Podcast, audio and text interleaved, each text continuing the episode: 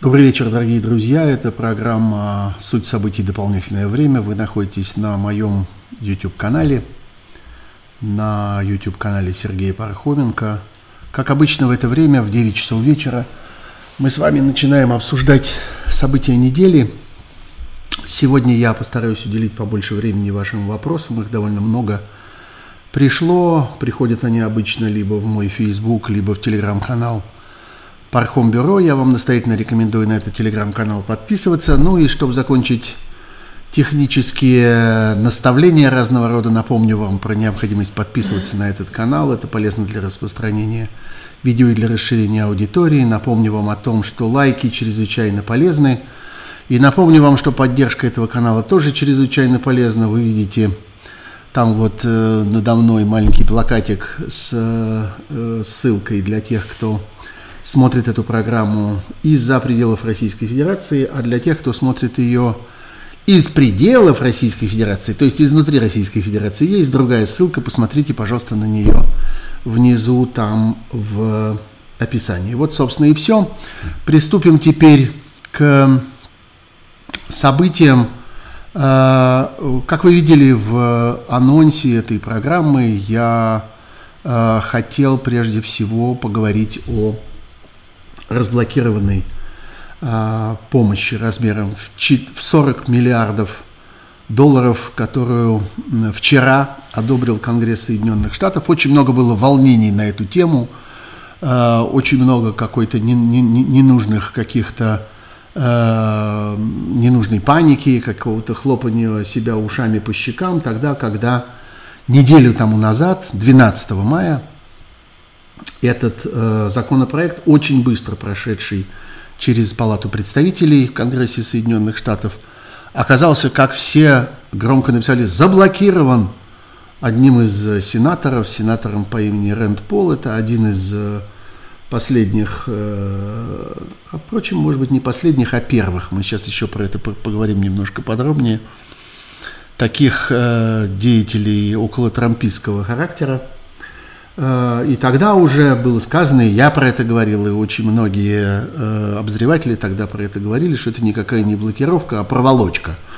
Что тогда э, тем, что этот сенатор все-таки попросил рассмотреть его поправку, он нарушил консенсус, нарушил правило о том, что если в Сенате какой-то законопроект не вызывает, не встречает никаких вообще возражений и принимается консенсусом, то процедура его прохождения может быть очень быстрой. Но в результате того, что вот эта поправка все-таки возникла, одна единственная на тот момент поправка, э, законопроект отправился на обычное рассмотрение, он не был заблокирован, не был остановлен, не был отменен, не был как-то опровергнут, а был просто отправлен на обычную процедуру рассмотрения. Каковая обычная процедура рассмотрения заняла ровно неделю. И вот вчера с очень большим преимуществом, 86 голосов за, 11 всего голосов против, все они республиканцы, и три сенатора не участвовали в голосовании.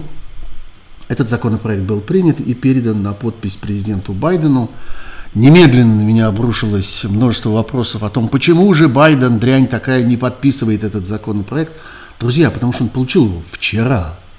И потому что существует разница во времени между тем, как мы с вами тут в Европе живем, и тем, как живут Соединенные Штаты, отстающие все-таки на несколько часов. Ну, помилосердствуйте, ну, приложите все-таки какие-то мозги.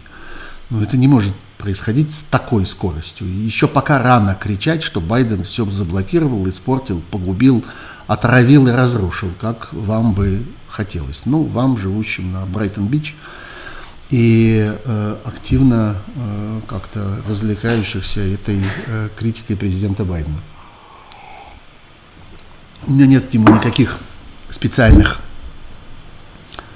симпатий, за исключением того, что он все-таки избавил по меньшей мере на какое-то время Америку от Трампа, за что ему большое спасибо. А так в остальном, конечно, можно на него навесить много разных собак.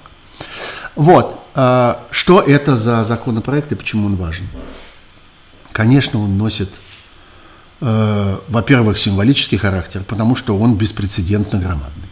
И вместе с законопроектом о ленд который был принят тоже с рекордной скоростью, совсем недавно, пару недель тому назад, образует комплекс, который демонстрирует, именно демонстрирует совершенно беспрецедентный уровень поддержки, поддержки Украины. Напомню вам, что эти законопроекты, законопроект о Ленд-Лизе и законопроект о вот этой помощи в 40, даже чуть больше 41 десятая миллиарда долларов. Закон этот называется «Закон о дополнительных ассигнованиях на Украину на 22 год». Кстати, надо заметить, что все деньги, которые каким-то образом регулируются этим законом, должны быть потрачены или не потрачены, а возвращены в казну до 30 сентября 2022 года, то есть до окончания нынешнего финансового года. Финансовый год в Соединенных Штатах – вот такой. Он не совпадает с календарным, он э, начинается, э, начинается 1 октября и заканчивается 30 сентября. Вот. Э, э, так что эти деньги, они распределены между большим количеством разных федеральных министерств и ведомств, включая там Министерство юстиции, Министерство обороны, Комиссию по ядерному регулированию – Министерство здравоохранения американское, э, ну, я говорю министерство, потому что такова наша традиция. Э, на самом деле э, в Соединенных Штатах это называется часто по-другому. Государственный департамент, Агентство США по международному развитию, Министерство сельского хозяйства, Министерство финансов, много. Э, вот, причем, э, что касается истории с Байденом и истории с тем, как он будет это подписывать, то там есть даже вполне анекдотическая история про то, что Байден э, находится в поездке в Южную Корею, и вот ему там специальным курьером, специальным самолетом повезут этот акт прямо на бумаге, его нельзя передать по факсу, нельзя его передать по электронной почте, его надо ввести. Вот ему повезут на подпись этот закон, так что не нервничайте, все будет хорошо, подпишет, подпишет быстро. Так вот, Напомню, что э, еще раз взаимоотношения между этим, этим актом и законом о ленд-лизе заключается не в том, что одно входит в другое, как матрешка. Вовсе нет.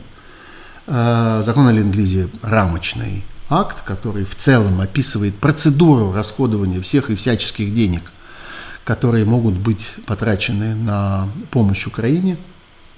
Причем э, ту часть этих денег, которая касается непосредственно военной помощи непосредственно военного оборудования, э, техники, боеприпасов, там, я не знаю, топлива, продовольствия и всякого прочего, что может быть непосредственно использовано в ходе военных действий и что может быть как бы потрачено в ходе военных действий. Вот зачем нужен ленд-лиз.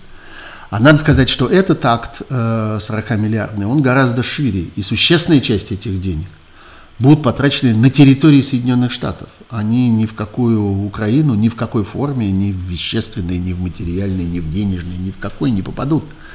Они будут расходоваться на деятельность разного рода американских ведомств, которые э, получат возможность там, нанять новый персонал или каким-то образом активизировать, расширить свою деятельность.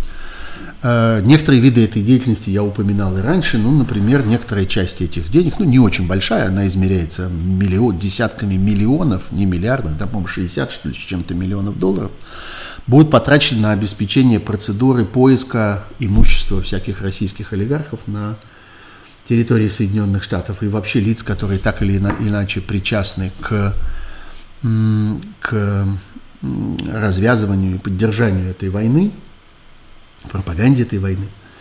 А вот эти деньги будут потрачены в Соединенных Штатах на поиски этого имущества, на его конфискацию, на его реализацию, на то, чтобы обратить это имущество в помощь Украине. Так что совсем не все отправится куда-то туда, в Восточную Европу. И все разговоры про то, что вот сейчас как-то Соединенные Штаты выльют в Украину, вы, вывезут большими такими, знаете, кто-то себе представляет, что в таких больших клетчатых клиенчатых сумках это возят – эти деньги туда-сюда, вот примерно как э, какие-нибудь э, какие-нибудь оптовики в, в, в Советском Союзе в конце 80-х годов возили в Китай и из Кит... возили из Китая разное барахло. Нет, так деньги не возят, они совсем не так будут путешествовать, и большая часть их останется в Соединенных Штатах. Ну, не большая, существенная часть их останется в Соединенных Штатах. Хотя так вообще, я когда проглядывал эти статьи, вы можете все это видеть на сайте Конгресса Соединенных Штатов, найти это очень легко, там есть и тексты, там есть и эти поправки, там есть и результаты голосования, причем поименные результаты – Можете на это на все посмотреть. И весь целиком висит там проект, э, точнее акт, очень дотошный, очень подробный, э, статья за статьей, ведомство за ведомством, разбирающий. Иногда относительно небольшими суммами, иногда они измеряются там десятками тысяч долларов всего-навсего, а иногда зашкаливают за много миллиардов. А, вы можете посмотреть, как расходуются эти деньги. Все это очень открыто, все это очень прозрачно, все это чрезвычайно дотошно расписано и так далее. Но, конечно, помимо этого речь идет еще и о моральной стороне дела, речь идет о том, что действительно э, абсолютно беспрецедентно э, в, в истории э, Европы в истории мира после Второй мировой войны, то, что происходит вокруг Украины, и реакция, соответственно, тоже совершенно беспрецедентная. Для тех, кто читает Facebook, я хотел бы вас адресовать к одному очень интересному посту одного очень интересного человека, который я обнаружил э, в последние дни, совсем недавно, может быть, даже вчера. Э, есть такой человек, вы его найдете легко в Фейсбуке, его зовут Борис Левин. Борис Левин довольно известный в определенных кругах, в кругах знающих людей. Экономист, финансист. Он много лет проработал в Всемирном банке. Это крупнейшая мировая финансовая организация наравне с э, Международным валютным фондом. Э, поработал в Вашингтоне. Э, недавно совсем он вышел на пенсию, и он действительно очень много лет там, там работал, мне кажется, с середины 90-х годов, то есть больше 30 лет – он вышел на пенсию, как-то почувствовал себя немножко свободнее, стал писать э, обо всяких обо всяких экономических э, проблемах, в частности. Он человек чрезвычайно дотошный, очень внимательный к разным деталям, к источникам и так далее, и так далее. Он написал одну интересную вещь, такую, ну, с одной стороны, вроде плавающую на поверхности, вроде как-то мы все это видим своими глазами, а с другой стороны, вот в его именно тексте мне показалось очень интересным то, как он это изложил. Он сказал, что уникальность того, что происходит вокруг Украины, заключается еще и в том, что это, ну, это не прямая цитата, не его слова, это то, как я это понял, что это как бы война на голом месте, что это война, начавшаяся по щелчку пальцев, начавшаяся потому, что кто-то эту войну захотел. Действительно, несмотря на то, что говорит российская пропаганда, это уже не он пишет, это мой комментарий, несмотря на то, что говорит российская пропаганда и на чем она настаивает, и что она считает основным мотивом, и основным объяснением, и основным оправданием этой войны, то, что вот нас к этому вынудили, нас, ну в смысле Россию, они говорят, мы про Россию, эти люди. Хотя они, конечно, не являются никакой Россией. Вот. Так вот, Россию вынудили постоянными какими-то там нападками, угрозами, унижениями, какой-то концентрацией сил НАТО, где-то там. Все это им абсолютно как-то привиделось. Вот. О, мне тут, кстати, сообщают про то, что появилось, появился новый урожай иноагентов. Обычно по пятницам это происходит, и обычно это происходит после 9 часов вечера, так что я как раз каждый раз оказываюсь в, это, в этих интересных обстоятельствах. Иноагентами теперь объявлены Ходорковский Михаил Борисович и Гарри Кимович Каспаров. Мы еще поговорим про деятельность э, антивоенного комитета, которая именно сегодня активно разворачивается в Вильнюсе, где происходит их форум. Еще вернемся к этой теме, я вам обещаю. Так что это неспроста, это, так сказать, такой привет, который передает им Российское Министерство юстиции. Да, э, так вот, пропагандисты говорят о том, что эта война была спровоцирована огромным количеством всяких э, ужасных поступков, которые были совершены в отношении России на протяжении последних многих лет. В действительности, и Борис Левин очень правильно отмечает это и очень как-то точно это формулирует, что войны, которые происходили в Европе, они происходили после Второй мировой войны. Но они всегда разворачивались постепенно. Все начиналось с того, что происходили там какие-то столкновения, какие-то трения, какие-то потасовки, которые перерастали в какую-то поножовщину, потом кто-то первым применял э, огнестрельное оружие, потом в это вторгалась полиция, потом к полиции присоединялась армия, потом армия становилась все больше и больше. И потом в какой-то момент обнаруживалась и определялась какая-то линия противостояния, которая оформлялась в линию фронта. И, наконец, так или иначе, целые страны – оказывались участниками этой войны, которая начиналась с каких-то относительно небольших конфликтов, с каких-то трений, с каких-то чаще всего межэтнических или межрелигиозных столкновений, а иногда каких, какой-то политической розни или политической вражды или социальной. Но это всегда разворачивалось очень постепенно. Война в Украине началась в один день. Она началась потому, что Путин велел ее начать. И это тот редчайший случай, когда у этой войны есть инициатор – конкретный физический человек. Есть э, э, сторона, которая эту войну развязала, есть сторона, которая несет ответственность за последствия этого решения, есть отчетливая сторона, которая является агрессором, и это действительно ставит эту э, войну России в Украине –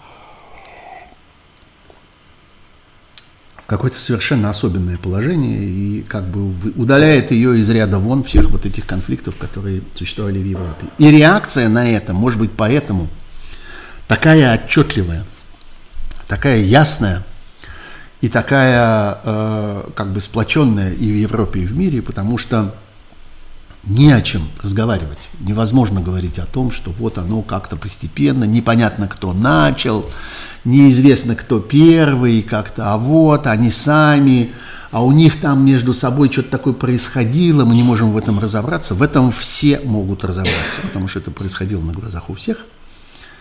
И поэтому так разворачивается э, ответ. Э, теперь мы уже можем сказать, что и мировой ответ. И э, если говорят о том, что это все э, там, касается каких-то старинных врагов России, что вот э, Россия противостояла странам НАТО, Западу, англосаксам, там еще кому-то, еще кому-то.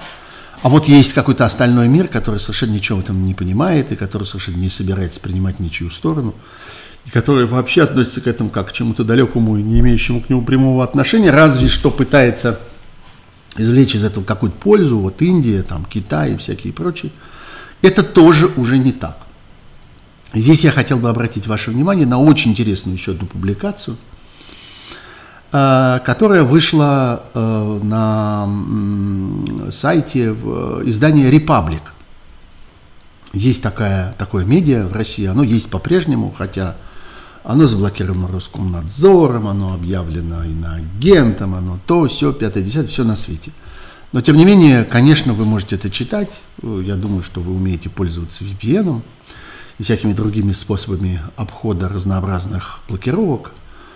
И э, я думаю, что это для вас, э, для вас не проблема. И вот в этом репаблике появилась некоторое время тому назад чрезвычайно интересная публикация двух э, специалистов, Давайте, знаете что, э, я э, после окончания этой, этого стрима э, воткну в описании, в описании этого стрима в моем YouTube-канале ссылку на эту публикацию. Вам будет проще ее найти.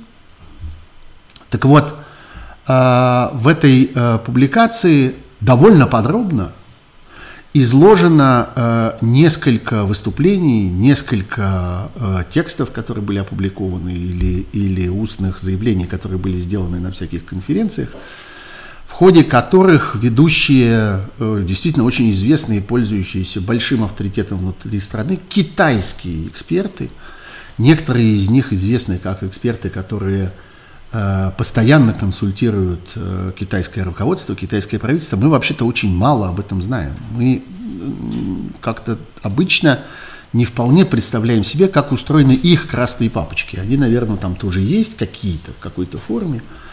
Но в этом смысле Китай довольно закрытая страна, и китайский способ руководства остается таким вполне советским, в том смысле, что мало что просачивается наружу. Там внутри вполне возможно, и специалисты говорят, что все это довольно высокотехнологично, но э, снаружи э, это выглядит э, как э, как группа людей в андатровых шапках на мавзолее, то есть, в общем, людей, которые не очень, э, не очень э, открыто демонстрируют, во-первых, свои собственные взгляды, а во-вторых, систему формирования этих взглядов и систему принятия решений.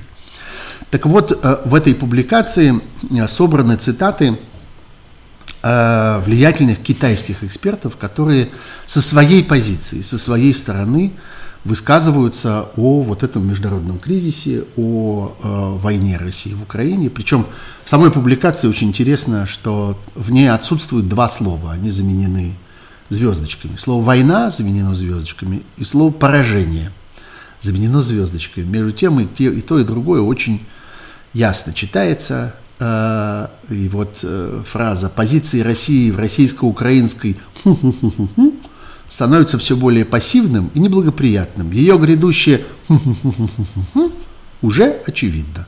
Вот так это выглядит в тексте, но, в общем, нет никаких сомнений, что авторы, что авторы имеют в виду. И вот э, среди основных выводов, китайских выводов, выводов китайских экспертов в отношении того, что происходит в России, мы видим, например, следующее.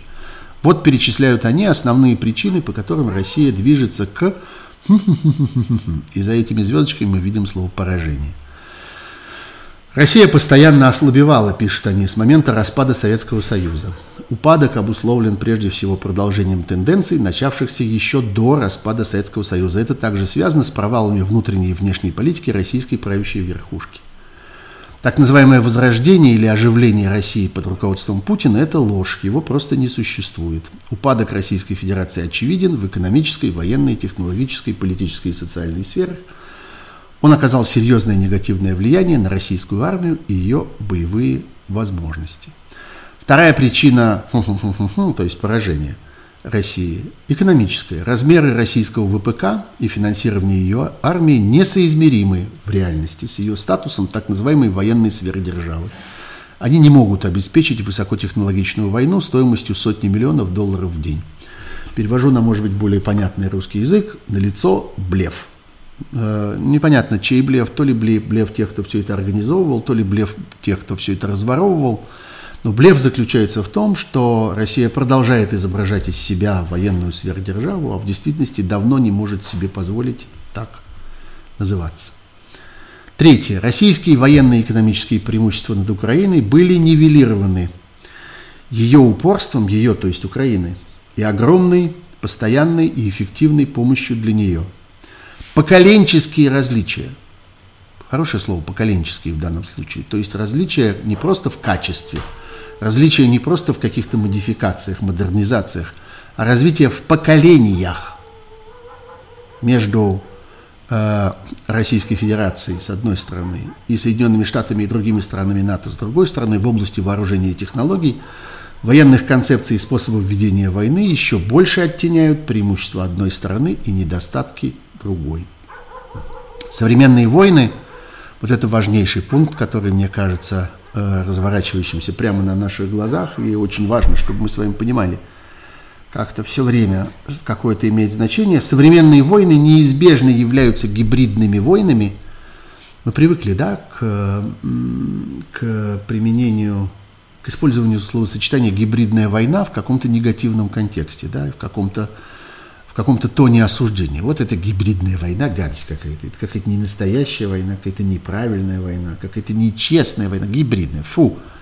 На самом деле понятие гибридная война э, используется в мире в, ну, по меньшей мере, нейтральном тоне. Говорится о том, что да, современные войны сочетают очень много разных факторов, и они происходят одновременно на разных театрах, военных действий, и даже, я бы сказал, в разных средах и в разных сферах человеческой жизни. Вот современные гибридные войны, которые охватывают и военную, и экономическую, и политическую, и дипломатическую сферу, и общественное мнение. Вот что важно. Война происходит на уровне общественного мнения тоже. Представьте себе, кто выигрывает, кто проигрывает в этой войне сегодня на уровне общественного мнения. Просто подумайте про это и подумайте, почему. Общественное мнение, пропаганду, разведку, информацию. Россия не только занимает пассивную позицию на поле боя, но и проигрывает в вышеперечисленных областях, говорят эти китайские эксперты. И это лишь вопрос времени, когда Россия то есть проиграет. В данном случае заменено звездочками. Окончательно. И, наконец, последний вывод, который они делают. Россия больше не может решать, когда и как закончится эта то есть война. Она пытается закончить как можно скорее, чтобы удержать то, что завоевала. Но это не удается. В этом смысле Россия утратила свое стратегическое лидерство и свою инициативу. Вот такие выводы, они мне кажутся очень точными, они мне кажутся безжалостно аккуратными, хладнокровными. Они сделаны со стороны, они сделаны вот с этой самой китайской со стороны. И я, пожалуй, со всем этим согласен. И я считаю, что предпосылки, то есть поражение, они заключаются ровно в этом. Например, в том, что Россия полностью проиграла моральную войну, проиграла репутационную войну. Вопреки колоссальным деньгам, которые были ввалены в государственную пропаганду, пропаганду и внутри России, и за пределами России, и которые были предназначены ровно для этого, ровно для того, чтобы вести ху-ху-ху, э, на моральном уровне. А ничего из этого не вышло. Россия проиграла сразу. И э, ничего не осталось от ее международного авторитета, ничего не осталось от сочувствия к ней. И единственные, пожалуй, кто продолжают оставаться сторонниками за пределами России, сторонниками и защитниками этой захватнической российской хо-хо-хо, то есть войны, э, это люди по большей части Э, представляющие собой выходцев из России же.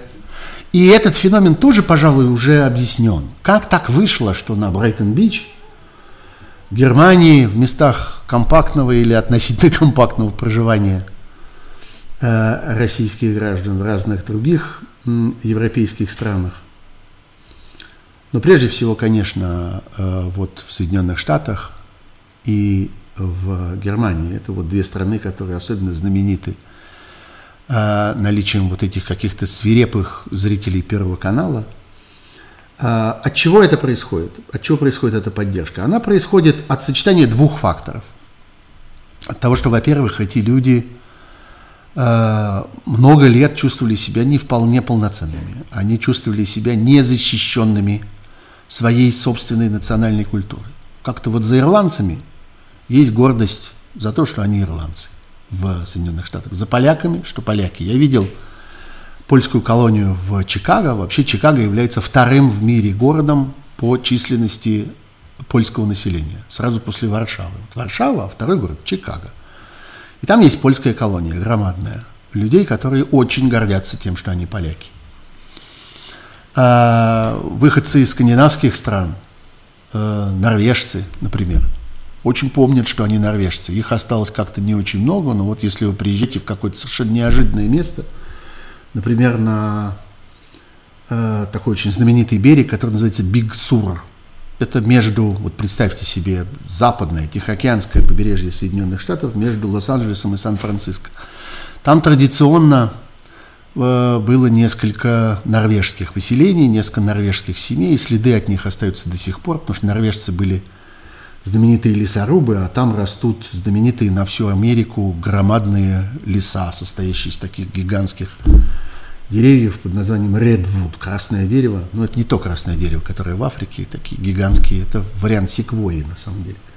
Ну вот, и вот там остатки этой норвежской культуры производят очень большое впечатление. Ну, я уж не говорю про армян, я не говорю про евреев, э, украинцев в Канаде, между прочим которые очень хорошо помнят о том, что они украинцы в этой Канаде, у них есть свои политики. И э, достаточно вспомнить, скажем, Христю Фриланд, которая была министром иностранных дел Канады, э, много лет знаменитую, э, сначала британскую, а потом канадскую журналистку украинского происхождения. Сейчас она, по-моему, заместитель премьер-министра, и я думаю, что она однажды еще будет премьер-министром. Она очень хорошо помнит, что она украинка. Так вот, э, люди помнят про это, а выходцы из Советского Союза, Э, когда, скажем, я говорю об украинцах, то это чаще всего украинцы досоветские, приехавшие в Канаду еще до революции. То же самое относится к евреям. Так вот, э, выходцы из Советского Союза, они не имели этой своей собственной идентичности, чувствовали себя незащищенными, чувствовали себя чем-то обделенными.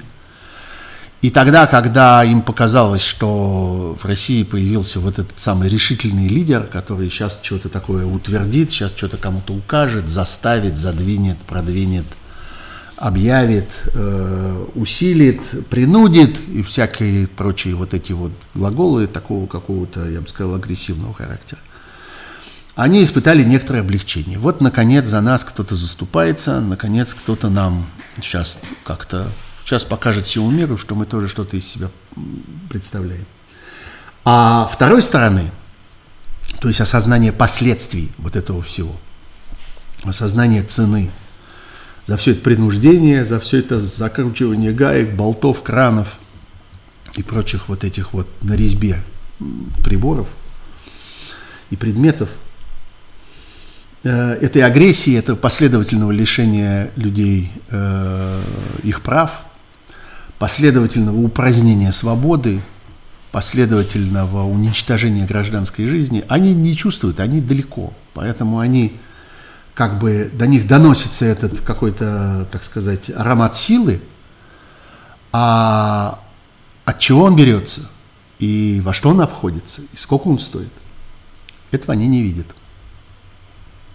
Вот так это и получается.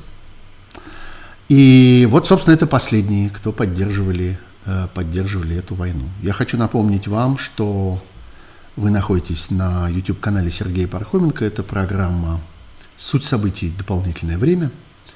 И я, как обычно, призываю вас подписываться на этот канал, призываю вас ставить лайки этой программе, призываю вас помогать э, моим стримам и моим усилиям э, разговаривать с вами по-честному. Э, я стараюсь, я стараюсь э, быть честным во время этих прямых эфиров – и обсуждать с вами окружающую жизнь так, как я ее себе представляю и как она, э, какой она кажется мне на самом деле. Цените это по возможности.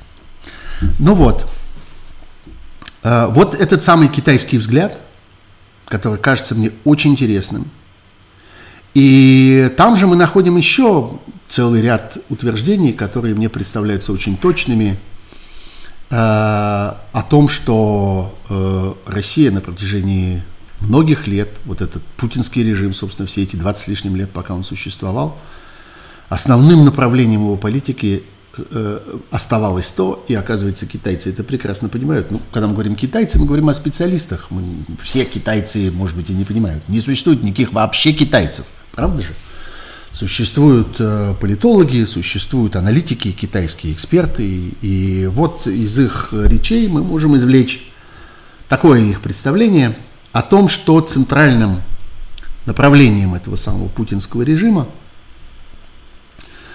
была, было стремление рассматривать бывший Советский Союз как свою исключительную сферу влияния и намерение восстанавливать эту империю уничтожая последовательно, э, это я уже добавляю от себя, так сказать, суммируя то, что там в этих текстах говорится, последовательно уничтожая э, самостоятельность, суверенитет, своеволие, право на э, свое собственное развитие тех стран, которые когда-то тоже были частью Советского Союза. И на момент выхода из Советского Союза, на момент распада Советского Союза были с Россией совершенно равноправны и никаким образом не должны были бы оказываться в подчиненном положении, в какое их Россия э, в эти путинские времена пыталась поставить.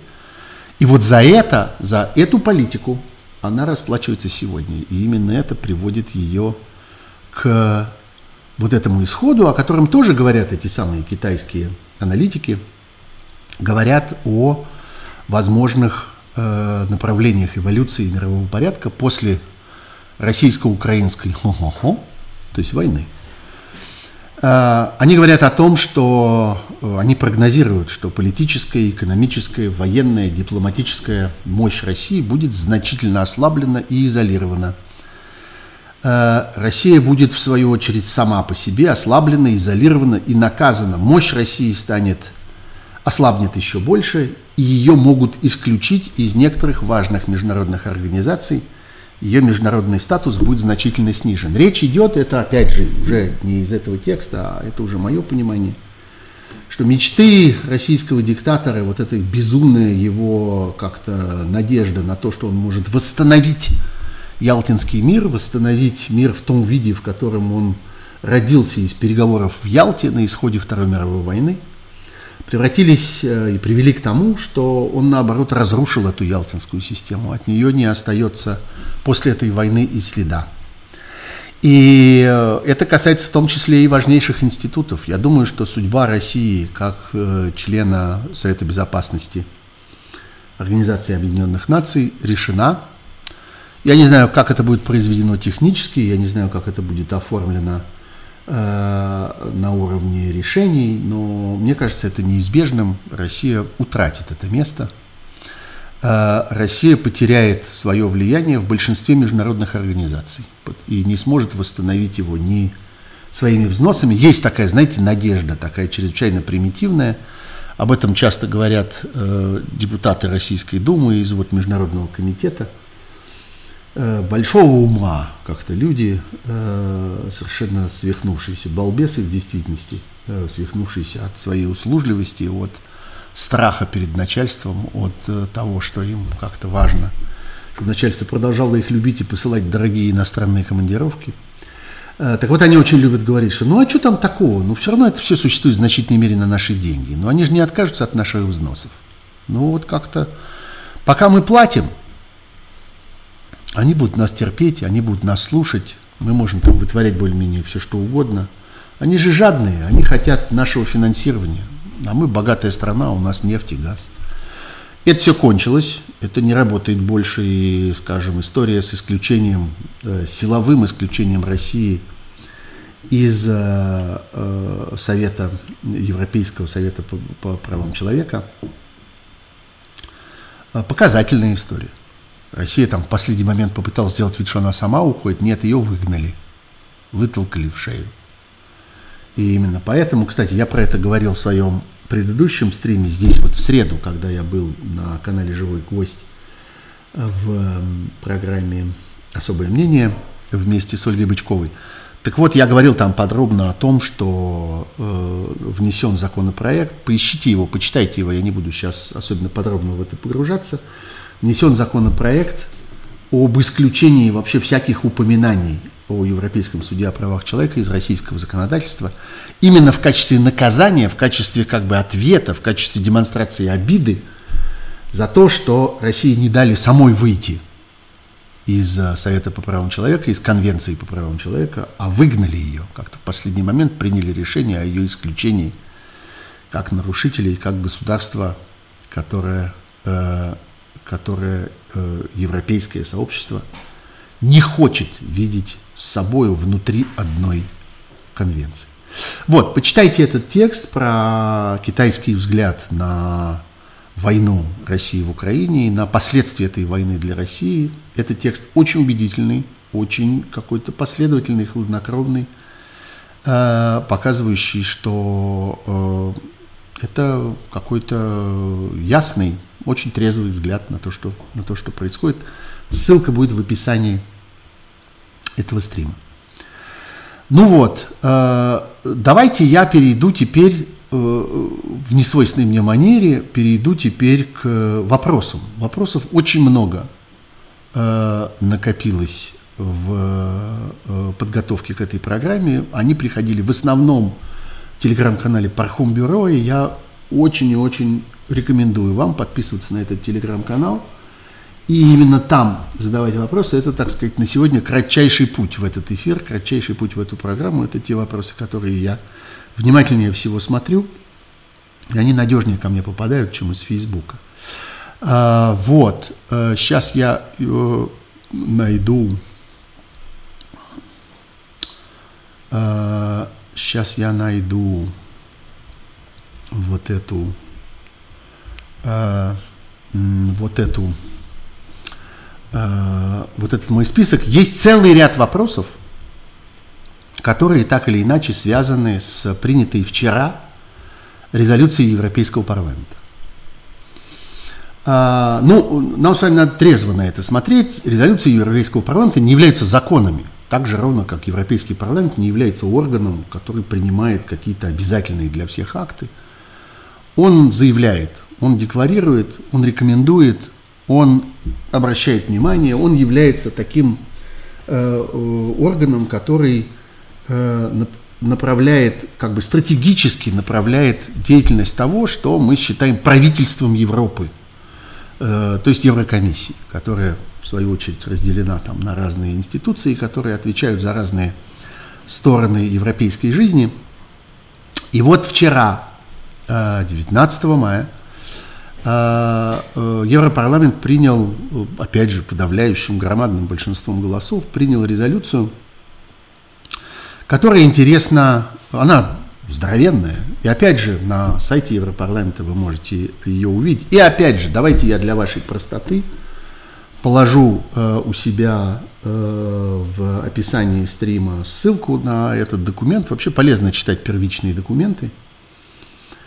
А, три будет их в этот раз. Я положу ссылку на китайский текст, на статью про китайских экспертов, я положу ссылку на закон о 40 миллиардах на сайте Американского Конгресса и положу ссылку на вот эту вот вчерашнюю резолюцию в Европарламенте. Все, посмотрите сами. Правда, э, ссылка, э, правда, резолюция Европарламента только по-английски пока. Э, в Европарламенте есть несколько рабочих языков. Э, пока она только в английском, в английском варианте. Что нам там важно? Мне кажется, там чрезвычайно важна история о том, что Европарламент впервые э, в официальном европейском обиходе э, принял в работу, так сказать, принял к исполнению и рекомендовал Еврокомиссии и Совету Европы в качестве рабочего документа э, вот этот так называемый список 6 тысяч негодяев, который был составлен э, Фондом борьбы с коррупцией, командой Навального, который опубликован на э, сайте Фонда борьбы с коррупцией. И вот формально так, это, точнее текстуально формулировка это выглядит так, что Европарламент призывает Совет Европы расширить список лиц, на которых непосредственно распространяются санкции Европейского Союза, включая российских олигархов, принимая во внимание список из 6 тысяч лиц, представленных фондом Навального. Призывает расширить список подпадающих под санкции ЕС, связанных с Россией медиаструктур, работающих в Европейском Союзе, в частности, связанного с ГРУ, ну, то есть с военной разведкой – информационного агентства, в кавычках информационное агентство в данном случае, Инфорос. Вот это интересный пункт. И я получаю довольно много вопросов, связанных с ним непосредственно. А, например, совершенно э, конкретный вопрос. Э, э, вот этот список 6 тысяч спрашивает меня читательница, я думаю, что это читательница именно, которая подписывается Элизабет. Этот список 6 тысяч принят с Млечиным или без? Он был как бы черновой, его кто-то вычитал? Ну да, есть в этом списке несколько э, фамилий, которые как-то привлекли к себе э, очень много внимания. В частности, фамилия историка Леонида Млечина, который оказался в этом списке потому, что он был и является, и остается по-прежнему руководителем одного из государственных телеканалов и не сделал пока никаких движений э, для того, чтобы продемонстрировать свое отношение к войне и к тому самому телеканалу, который продолжает, среди прочего, вещать какие-то довольно отвратительные вещи. Да, в этом списке по-прежнему остался Леонид Млечин, и составители этого списка специально объяснялись на этот счет, специально говорили, почему он там остается. Что касается того, как бы черновой его кто-то вычитал, да, его уже неоднократно вычитали. И были уже публикации, если вы зайдете на тот сайт Фонда борьбы с коррупцией, где опубликован э, этот список, список разжигателей войны, найти это тоже чрезвычайно просто. Так вот, вы увидите, что там уже опубликованы поправки. Эти поправки носят такой чаще всего технический характер. Э, там действительно обнаружилось какое-то число людей, которых уже нет в живых, какое-то количество. Э, там обнаружились э, какие-то ошибки там, в датах рождения, в отчествах, в именах, в чем-то еще. Все это поправлено. А есть несколько содержательных изменений. Они касаются как раз людей, которые ясно заявили о своем отношении к войне, к агрессии, к той политике, которая привела к этой войне. И весь смысл этого проекта на, э, и этого списка на этом этапе заключается в том, чтобы поставить людей, которые в нем упомянуты, перед вот, этой, перед вот этим вопросом. Хотят они в нем, э, в нем э, э, хотят они в нем остаться или они хотят из него, из него удалиться. А, они должны сделать для этого целый ряд э, каких-то, я бы сказал, публичных движений. Ключевое слово публичных, ключевое слово э, деятельных каких-то поступков, а не просто произнести какие-то отдельные слова. Вот. А, так что, э, что важно понимать сейчас про этот список и что означает вот это его принятие в работу? Это не означает, что этот весь список, все эти 6 тысяч человек, в том виде, как они сейчас там перечислены, на них уже наложены какие-то санкции, или эти санкции будут наложены на них механическим образом. Предстоит большая работа. По каждому из этих людей предстоит создание э, такого специального небольшого досье, небольшого, но тем не менее содержательного. И по каждому из них будет принято компетентными европейскими органами решение. Но важно – что работа эта будет продолжаться вот на этой основе. И э, важно, что именно фонд борьбы с коррупцией, именно команда Навального оказались э, признанным сегодня международным источником э, э, вот этой первоначальной работы, этого первоначального анализа тех, из-за кого эта война, собственно, смогла начаться именно сегодня, именно вот так, как она началась. У меня спрашивают еще, как вы считаете, будет ли кроме списка 6 тысяч приняты санкции к людям, которые в какой-то мере поспособствуют уходу от санкций? Вы знаете, сам механизм, в принципе, механизм санкций это предполагает. Особенно ярко это видно в тех санкциях, которые принимаются Соединенными Штатами. Вот там многократно и очень тщательно всегда прописано, что э, преступлением является э, попытки нарушить этот санкционный режим. И наказание ожидает не только тех, кто собственно подвергнут этим санкциям, но и тех, кто будет пытаться смягчить этот режим, каким-то образом обойти его, каким-то образом создать обходные Э, какие-то подставные пути контактов с этими э, лицами или компаниями, или организациями, банками, я не знаю, кем угодно, и в конечном итоге государственными органами, которые оказываются объектом этих санкций. Это зашито внутрь этих э, мер, внутрь этих инструментов. И не должно быть никаких отдельных приниматься решения относительно того, что а вот этот человек, он помогал, или там эта компания, она помогала, или этот банк, он э, вот позволил себе там что-то такое, какую-то серую деятельность для того, чтобы помочь какому-то подсанкционному другому учреждению или лицу, и вот теперь нужно, не требуется никакого отдельного решения. Такие решения принимает суд в текущем порядке, просто по мере того, как это обнаруживают. В этой самой резолюции Европарламента э, есть отдельный пункт, чрезвычайно интересный. Сейчас я вернусь к этому документу, чтобы тоже прочесть вам сам текст. А, э, э, Европейский парламент отмечает, что бывшие политики такие как Эска Аха, Франсуа Фион и Вольфган Шлюссель, недавно ушли со своих постов в российских фирмах и настоятельно требуют, чтобы другие, такие как Керинг Найсль, это бывший министр иностранных дел Австрии, э, когда-то Rush Today очень гордилась тем, что это вот наш блогер, она для нас пишет, там что-то такое, но прославилась она уже после своей, своего ухода на пенсию, точнее из политики, тем, что она стала членом наблюдательного совета Роснефти. А еще раньше прославилась тем, что в 18 по-моему, году она праздновала свою свадьбу, она как-то вышла замуж, э, будучи уже министром иностранных дел, и на свадьбе ее в гостях побывал Путин, танцевал там с ней перед телекамерами, производил фурор. Вот, да, значит, такие, как эта самая Кэрин Кнайсель и Герхард Шрёдер должны сделать то же самое.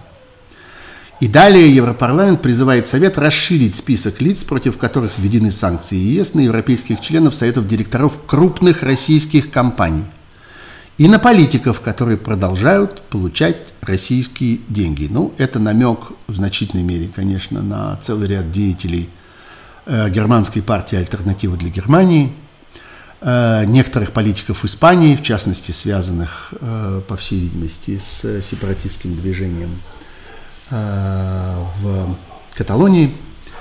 И, конечно, речь идет о некоторых французских политиках, которых часто и много подозревали в том, что они живут на российские деньги. Много было по этой части публикаций относительно Марин Ле Пен и ее партии, и э, Зимура, вот этого самого э, удивительного журналиста, который вдруг оказался кандидатом на последних президентских выборах.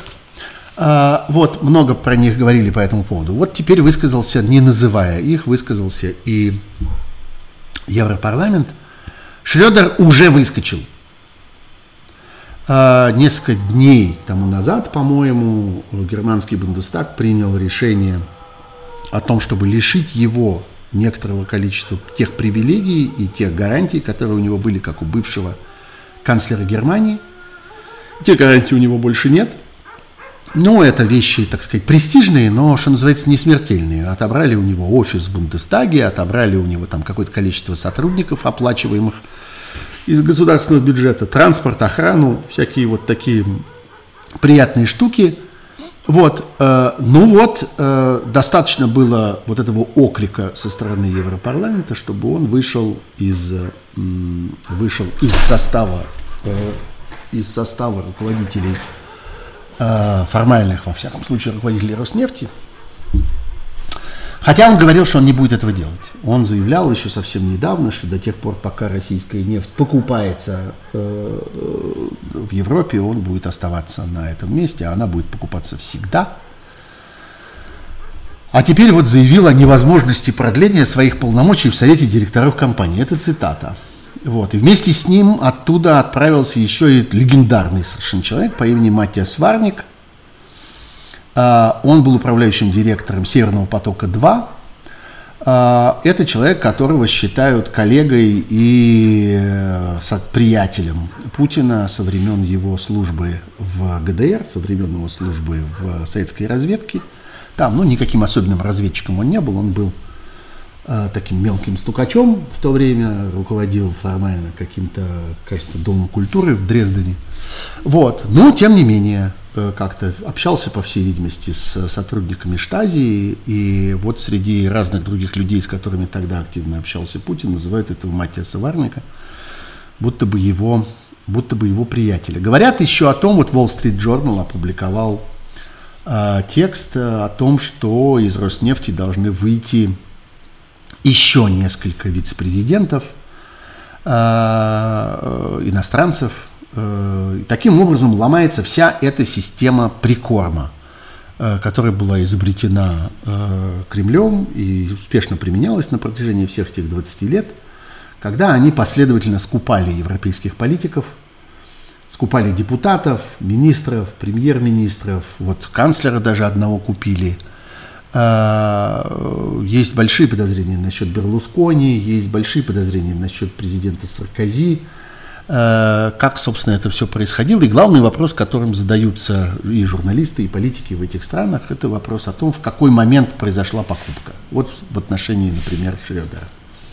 Она произошла в тот момент, когда он еще был канцлером, то есть купили действующего канцлера, и он продолжал быть канцлером и действовать в э, интересах своего нового э, нанимателя, своего нового босса, не германского народа, не даже своей партии, благодаря которой он сделался канцлером, а вот нового своего работодателя, или это произошло все-таки после того. Вот это вопрос, и на него нет на сегодня окончательного ответа. Есть сторонники, как я понимаю, среди германских журналистов германских политиков, есть сторонники и той, и другой версии. Ну, когда-нибудь мы, наверное, про это узнаем. Так что э, сейчас мы можем сказать, эта система разрушена. И наблюдая за тем, что остается от Шредера, что останется от этой самой Керин Кнайсель, когда-то достаточно уважаемого э, австрийского политика, что осталось от Франсуа Фиона, который был, между прочим, премьер-министром Франции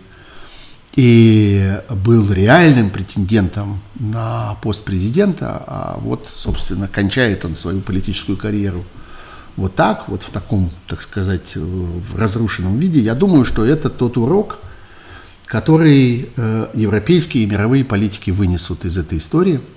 И это часть того, о чем вот говорят, скажем, китайские э, аналитики, когда они говорят о том, что российский престиж и российское, так сказать, влияние окажется э, очень сильно поражено в результате этой войны. Вот в частности, и это тоже имеет значение. Я возвращаюсь к вопросам. Э, которые, которые вы мне тут задавали. Э, вот. Вот, кстати, есть вопрос о вышедшей этой в Репаблике статье, так что, видите, не меня одного она заинтересовала. Спасибо большое за этот вопрос, но я думаю, что я на него уже подробно ответил. Э, что вы думаете про дипломатические попытки, спрашивает меня Инна Розенцвайк. Дипломатические попытки остановить войну в существующем статус-кво и с новой линией разделения, в том числе попытки помешать поставкам оружия Украине. Действительно ли это лоббируется Россией? Насколько успешны будут такие попытки? Ну, конечно, это лоббируется Россией истошно, из последних сил, абсолютно безуспешно. Оружия в э, Украину идет много, э, оружие это качественно меняется – и сегодня уже совершенно речь не идет о том, что это оружие исключительно такого оборонительного толка, что оно, что это какой-то, так сказать, такой ручной инвентарь на уровне вот один человек может нести. Там есть и достаточно тяжелые системы артиллерии, и ракетное оружие, и дроны. И вот-вот, я думаю, пойдут и в значительном количестве самолеты и вертолеты. Кстати, значительная часть ну, незначительная, существенная часть из вот этого вот 40-миллиардного 40-миллиардного пакета, который был одобрен американским конгрессом, одна из строчек там вот в этой очень подробной дотошной росписи этих денег, это строчка на обучение и подготовку военного персонала. Важнейшая вещь, мы с вами много раз про это говорили, о том, что, собственно, это остается одним из очень серьезных препятствий для поставки современного оружия в Украину. А, для этого нужен специально, не просто хорошо образованный, но специально подготовленный, специально натренированный персонал. И вот появляются довольно значительные деньги для того, чтобы это можно было делать и в Украине, и за пределами Украины. Когда говорят о дипломатических попытках остановить войну в существующем статус-кво, я думаю, что чаще всего имеют, э, имеют в виду нашумевший такой казус Макрона – что вот в одном из своих интервью Зеленский сказал, что Макрон говорил о том, что можно было бы уступить какие-то украинские территории. Я к этому не отношусь так трагически, как многие другие, я про это тоже уже говорил. Я считаю, что это ну, нормальное дипломатическое обсуждение, обсуждение разных вариантов, обсуждение разных возможных подходов, э, и некоторые из этих возможных подходов в результате обсуждения объявляются невозможными объявляются отвергнутыми. Ну и вот, насколько я понимаю, сегодня речь не идет, ни один серьезный политик не говорит сегодня в Европе о том, после всех этих обсуждений, что Россия должна, что Украина должна уступить какие-то территории в результате этой войны всеобщим мнением и всеобщей позицией является то, что э, Украина имеет право, как любое другое суверенное государство, на свою территориальную целостность, и земли, отторгнутые России, оккупированные Россией, должны быть ей возвращены. Тем более, что, в общем, день за днем все наблюдают за тем, что, собственно, в этих землях происходит. Вот сегодня появились чудовищные совершенно сведения о том, что в Херсонской области э, появились люди, которые публично явно под давлением, это видно, что их заставили это делать, э, говорят какие-то слова, извиняются за свою приверженность Украине, за свой патриотизм, сообщают о том, что они прошли процедуру денацификации. Это совершенно выглядит безумно, это выглядит просто как издевательство над местным населением и как свидетельство давления, принуждения и агрессии против местного населения. Я думаю, что это тоже Э, однажды станет предметом рассмотрения того трибунала, который будет за этим за всем заниматься. Не только такими случаями, как вот тот первый, который мы наблюдаем сегодня в Украине, когда публично происходит суд, первый в истории этой войны, суд над э, российским военнослужащим, который по приказу своего командира застрелил гражданское лицо, абсолютно немотивированно, потому что им что-то там такое показалось, он говорил по телефону, им почудилось, а вот не сообщает ли он по этому телефону что-нибудь опасное, они его взяли и убили. Вот теперь он сидит на скамье подсудимых, дает публичные показания. И я думаю, что приговор будет суров, вот, ну а потом его на кого-нибудь обменяют. Думаю, что так это все будет устроено. А, так что да, дипломатические попытки с российской стороны изо всех сил делаются, но российская дипломатия абсолютно утратила свой авторитет. С ней произошло то, что должно было с ней произойти в результате того, что Министерством иностранных дел, в общем, более или менее руководят люди типа мадам Захаровой, люди, которые умеют только орать, сквернословить, э, умеют как-то э, издеваться, оскорблять. Ничего не осталось от российской дипломатии. Ну и вот результат. Никакого веса российская дипломатия больше не имеет. Ну и примыкающий к этому вопрос о возможностях российских агентов-лоббистов в Европе оказать давление на Украину. Ну вот, как видите, что остается от российских агентов-лоббистов в Европе? Вот Европарламент перечисляет этих агентов-лоббистов. Не всех, а самых заметных, самых ярких. Ну, я думаю, что как-то постепенно переберут их всех, и ничего от них не останется. Объясните, чем кроме татуировок, в чем кроме татуировок заключается нацизм азовцев? Иногда приходится общаться с теми, кто в это верит. Нацизм – это пропагандистская выдумка, Э, запущенная российской пропагандой, запущенная, э, собственно, самим российским диктатором и его окружением для оправдания своей агрессии. Сегодня в мире, мы можем это видеть своими глазами, становится общим местом, становится консенсусом представления о том, что нацистским государством является из этих двух Россия, а вовсе не Украина. Она демонстрирует, ясно демонстрирует, просто в заявлениях своих официальных лиц – демонстрирует совершенно нацистские настроения и нацистские подходы. Она говорит о, о неполноценности украинской нации, о неполноценности украинского народа, украинского языка, об отсутствии права граждан Украины жить на той земле, на которой они живут. Это все очень похоже, это все очень узнаваемо. Ну а для того, чтобы каким-то образом от этих совершенно очевидных и обоснованных обвинений отбиваться, вот звучат все вот эти вот воображаемые конструкции по поводу нацизма в Украине.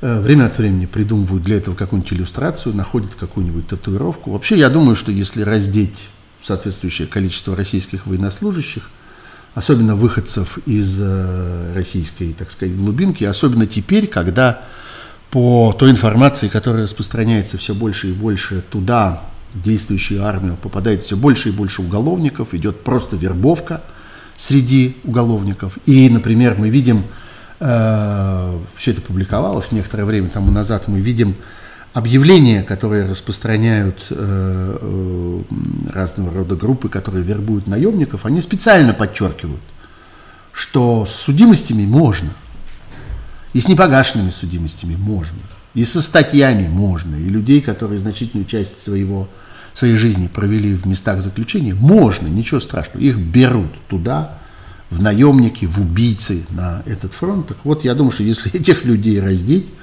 на них можно обнаружить нарисовано много интересного. И я думаю, они дадут большую фору кому угодно другому по поводу того, что, собственно, на них изображено. Вот, э, так что, конечно, это выдумка. Помните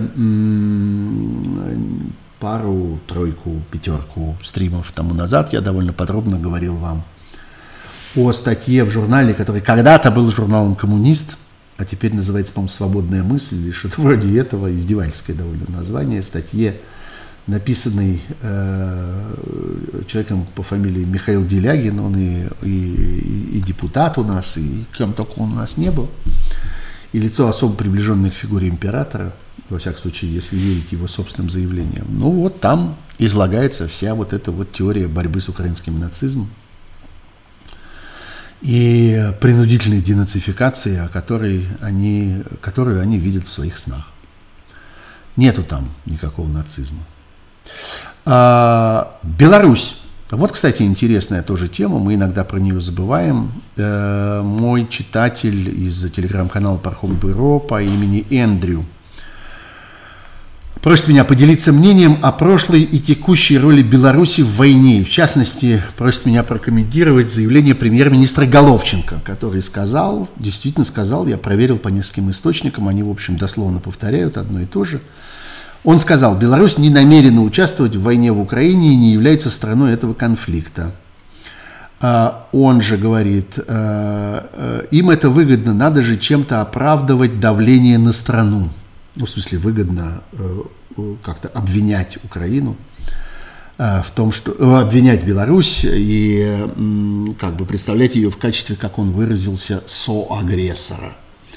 Так вот, им это выгодно, надо же чем-то оправдывать давление на страну, но Беларусь не является страной конфликта, не намерена участвовать вооруженным путем в его решении. Это неоднократно подчеркивалось нами на всех уровнях, в том числе президентом. Беларусь мирная страна, наша конституция исключает агрессию со своей территории в отношении других государств. Ну, это фактически неправда. В действительности мы знаем, хорошо знаем, это доказано, увидено со спутников. И э, было абсолютно очевидно участникам боевых действий, что на первом этапе вторжения это вторжение осуществлялось в том числе из территории Беларуси. И вот поход на Киев, поход на Чернигов, поход на Сумы – происходил через белорусскую границу частично, не только оттуда, но в том числе и оттуда. И надо сказать, что значительную роль во всей этой истории потом сыграли неизвестные нам, по всей видимости, противники войны в самой Беларуси, которые организовали там ну, настоящую рейс, рейсовую войну. И были нанесены довольно большие повреждения системе железных дорог, вот там именно в зоне контакта между Э, Белоруссию и Украиной.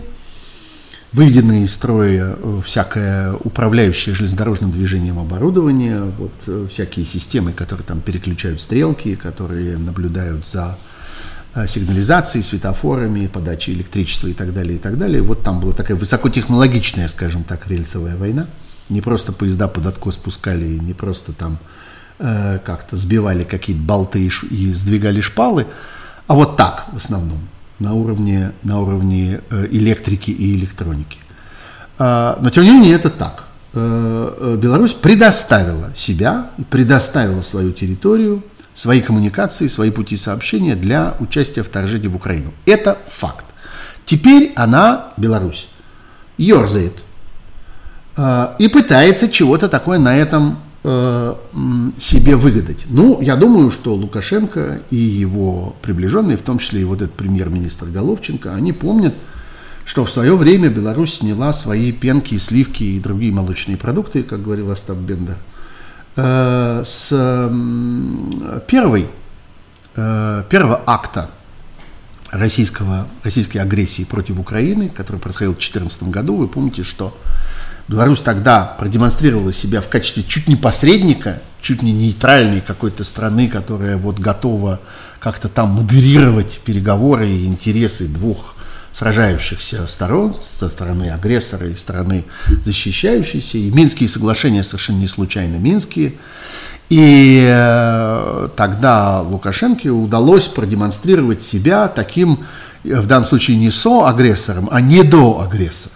Он тогда убедил некоторое количество даже европейских политиков, что если вот его прислонить к теплой стенке, то, может быть, он даже не вполне ничего. Вот по сравнению с этим зверьем московским, он как-то, может быть, даже и, может, даже с ним можно разговаривать, может быть, даже можно его как-то использовать для того, чтобы каким-то образом он там помог какому-нибудь урегулированию и так далее. Это все попробовали в 2014 и в 2015 году. И, конечно, мечта Лукашенко заключается в том, чтобы, с одной стороны, снимать с э, российского диктатора привычные уже ему миллиарды, которые он с него снимает, э, приезжая к нему раз за разом в Сочи. А, а еще, между прочим, вот и, и, и побыть вот таким. В чем-то то, что он делает, похоже на то, что делает Абрамович который, как вы помните, пытался принять участие в переговорах, продемонстрировать, что вот на самом деле он мог бы быть и модератором, он мог бы носить всякие вести туда-сюда. Он ни в коем случае не участвует ни в том, ни в этом, он не должен получить никакие санкции. Конечно, усилия его по этой части совершенно грандиозные. Мы видим, что даже на Канском фестивале э, э, участник, э, который в официальной программе Канского фестиваля представляет фильм, тот самый Кирилл Серебренников, за которого мы с вами так переживали в свое время – когда он вдруг оказался под давлением государственным, под судом, под э, неправедными, на самом деле, действительно абсурдными обвинениями, после того, как много лет был близким, я бы сказал, дружком разнообразных э, околовластных э, деятелей и, и структуры, их помощникам и участникам их каких-то затей. Вот теперь он, значит, выступает за то, чтобы как-то никто не обижал Абрамовича, ну вот такой Абрамович на межгосударственном уровне – это Лукашенко. И так примерно и нужно это интерпретировать. Он очень старается, ему очень хочется не только не понести ответственность за то, как он принял уже участие в этом, э, объясняя это всякими фантастическими историями. Я вам покажу, как с четырех сторон, но это вы все видели тысячу раз, эту историю с картами –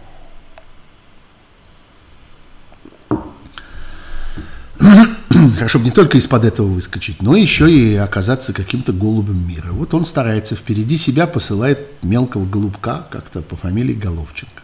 Я думаю, что для начала, прежде чем он попытается поиграть в это, ему бы надо выпустить всех тех, кто у него там сидит.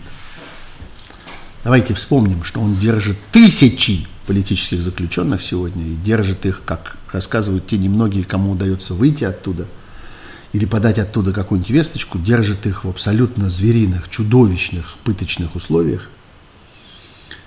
А, давайте вспомним об этих людях и о том, что, конечно, э, попытки э, вымолить прощение должны начинаться с этого. Хотя я ни в какое прощение Лукашенко не верю, и считаю, что никакого прощения ему не вымолить никогда. Но пусть пробует, пусть пытается, пусть как-то сделает свои шаги, а там посмотрим. Точнее, он сам посмотрит.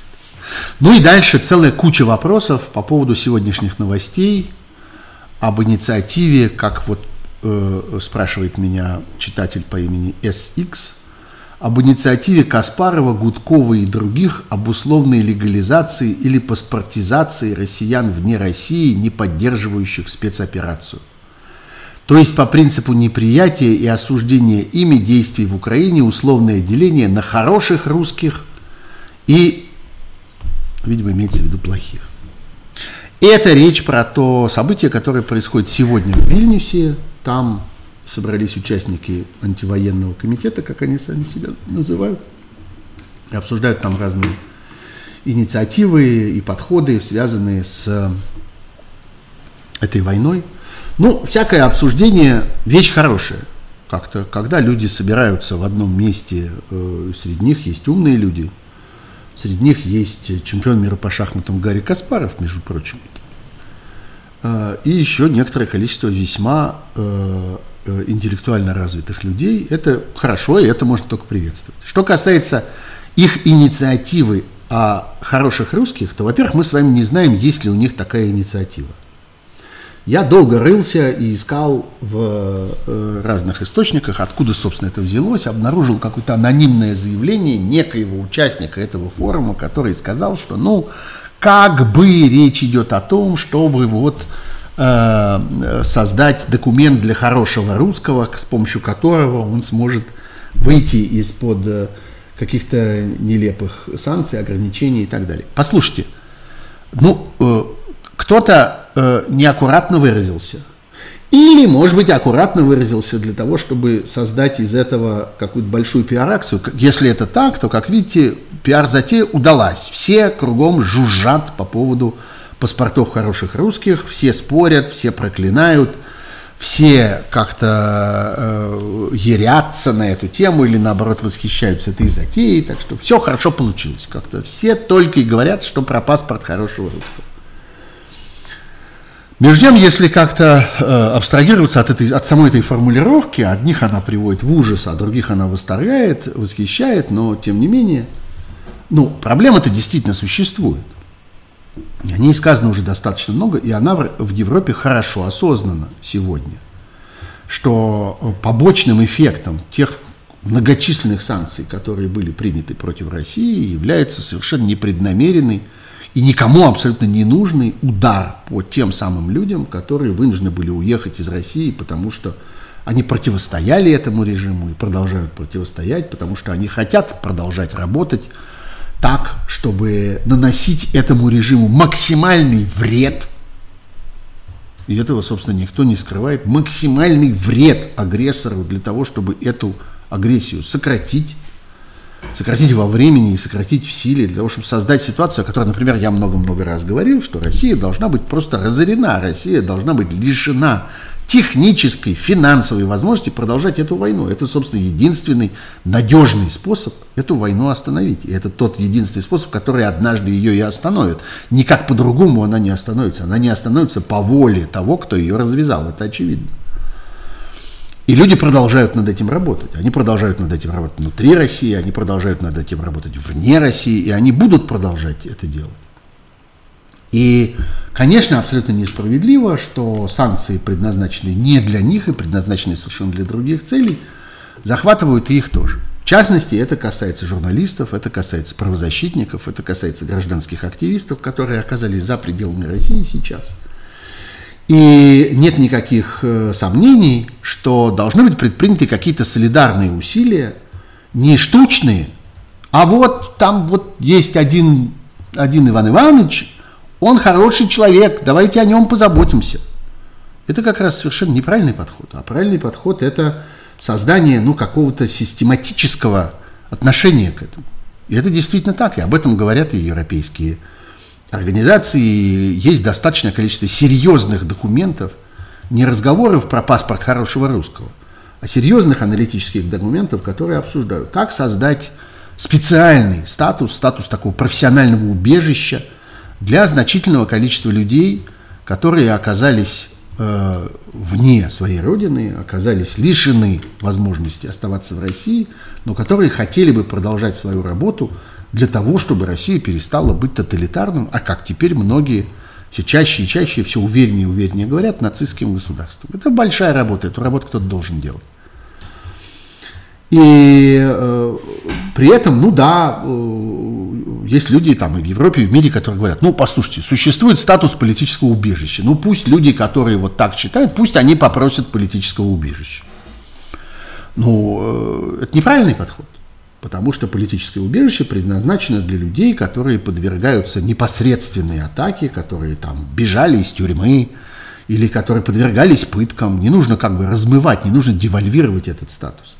А кроме того, он очень трудно совместим с дальнейшей активной деятельностью. В статусе политического убежища, э, беженца и политического убежища главное – это, собственно, убежище. Это когда человек говорит «спрячьте меня», «защитите меня», «укройте меня», Дайте мне какое-то место, где я могу скрыться от тех, кто меня преследует. А большое количество людей, которые хотят активно работать, они совершенно не хотят, чтобы их кто-то прятал и укрывал. Они хотят активной деятельности. Они должны в связи со своими служебными и профессиональными обязанностями, должны передвигаться, должны иметь возможность, там, если это журналисты, то э, делать репортажи, бывать на местах событий. А если это правозащитники, они должны иметь дело с теми э, чьи права, собственно, они защищают и так далее. Все это очень трудно совместимо со статусом политического беженства, беженца. И большинство людей, которые уезжают сегодня из России для того, чтобы продолжать свою работу, они никакого политического убежища не хотят и не просят и не обращаются за ним, и не мечтают о нем. Это все, опять же, сказки русских пропагандистов, что а вот он уехал, и ему там сейчас дадут статус политического беженца. Не дадут, потому что он не попросит и не собирается его просить. И вот действительно нужен какой-то какой статус, нужно какое-то легальное обоснование присутствия этих людей в, э, на территории за пределами их родины – и э, просто ежедневного существования, ежедневного функционирования этих людей. Они должны где-то жить, они должны где-то работать, они должны, я не знаю, э, пользоваться своим собственным заработком, как любые нормальные э, цивилизованные люди. Эти деньги должны где-то храниться, должны существовать какие-то инструменты их расходования, они должны страховать свое здоровье, они должны учить своих детей, лечить своих родителей. Все это требует определение их статуса. Когда-то после революции, э, в 20-е годы, э, в Европе это было решено созданием так называемого нансеновского паспорта, то есть специального статуса вот таких лиц без гражданства, лиц, которые оказались в политической иммиграции. Э, и эти паспорта позволили им не просто жить, не просто существовать, но и работать, активно работать. Об этом, конечно, речь идет и сегодня. И это серьезная проблема, которой занимаются серьезные люди и серьезные организации, а вовсе не только обсуждают на уровне э, хорошего русского Каспаров и Гудков. Хороший русский – это э, то ли слишком удачная с пропагандистской точки зрения, то ли совсем неудачная с точки зрения ее смысла метафора. А проблема-то на самом деле никуда не девается. И заниматься этим, конечно, должны государства и политические институты и международные организации а вовсе не отдельные люди. Так же точно, тут же, мне же сейчас вернут это мою, скажут, ну а как же, вот Навальному можно составлять, или там людям Навального можно составлять списки? Ну да, они составляют списки, но они не принимают решений по этим спискам. Они эти списки предлагают авторитетным и влиятельным и э, э наделенным э, межгосударственными решениями, наделенным серьезными полномочиями организациям, типа Европейского парламента, Европейского союза, Европейской комиссии, говорит, вот, пожалуйста, мы сделали работу, мы отчасти облегчили вам э, первоначальный этап поиска, пожалуйста, возьмите это и пользуйтесь этим.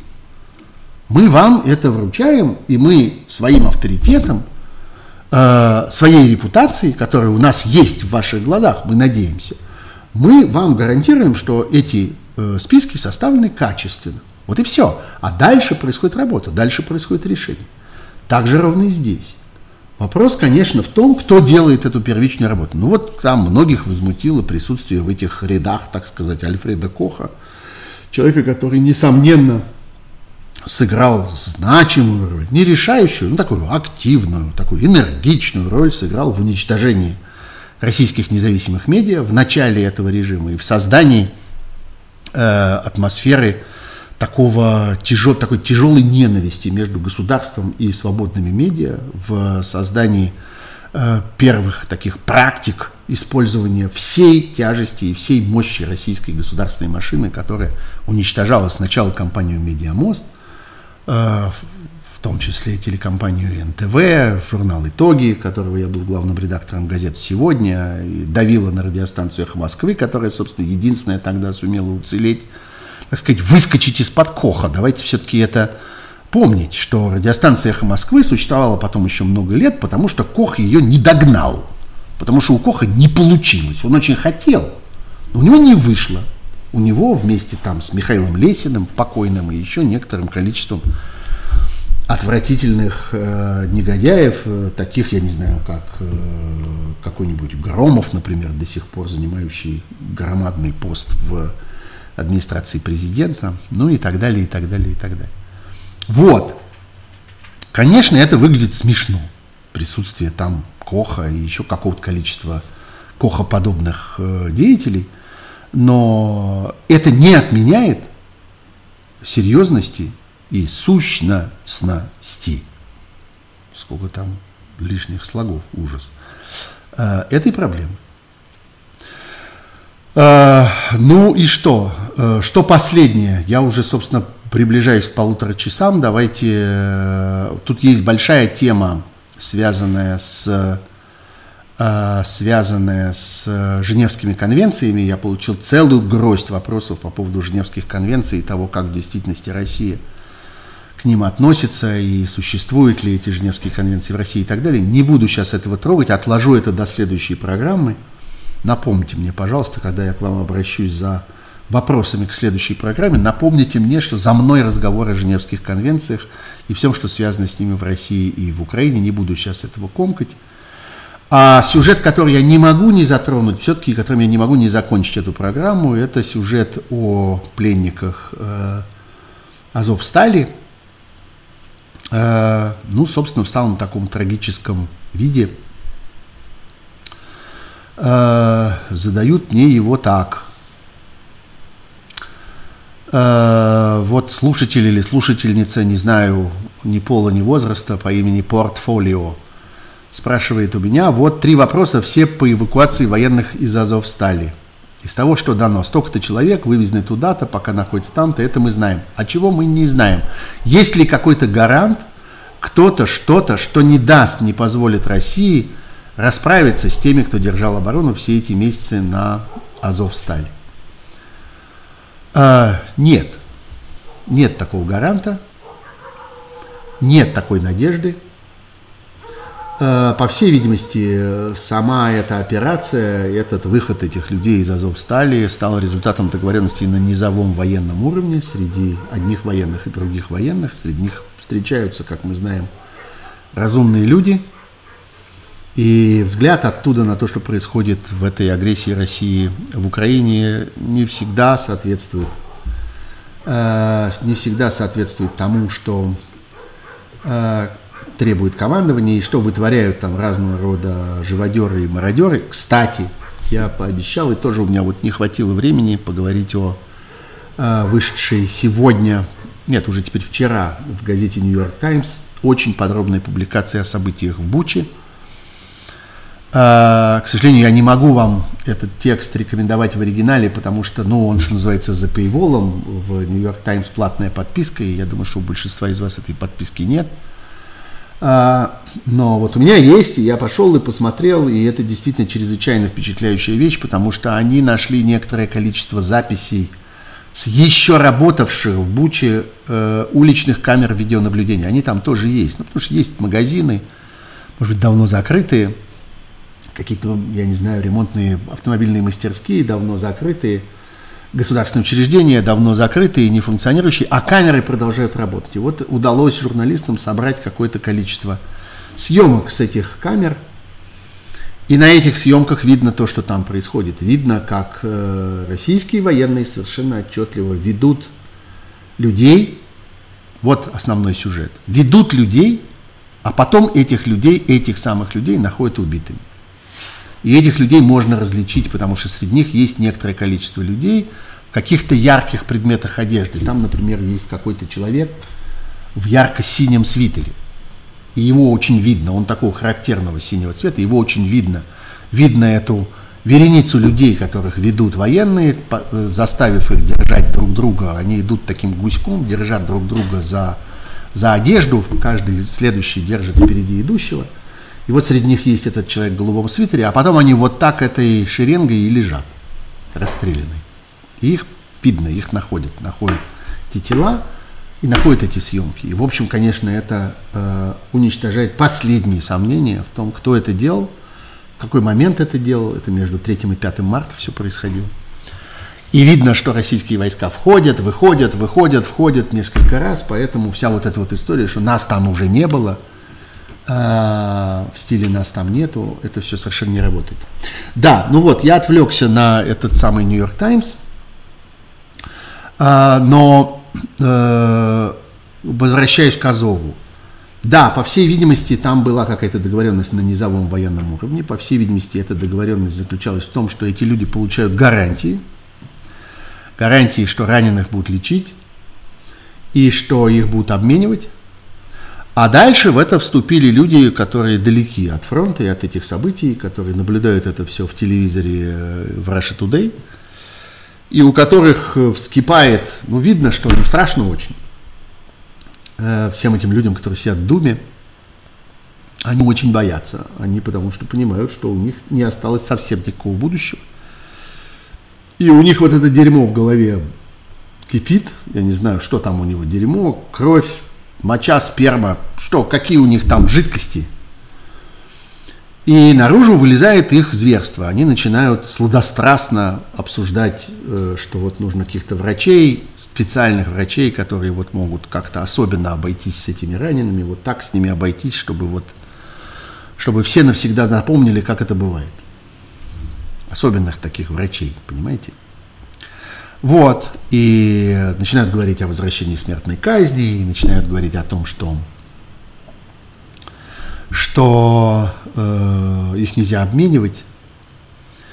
И в какой-то момент доходит просто совсем-совсем до полного какого-то идиотизма. Вот я сейчас тут даже попытаюсь, я в какой-то момент записал э,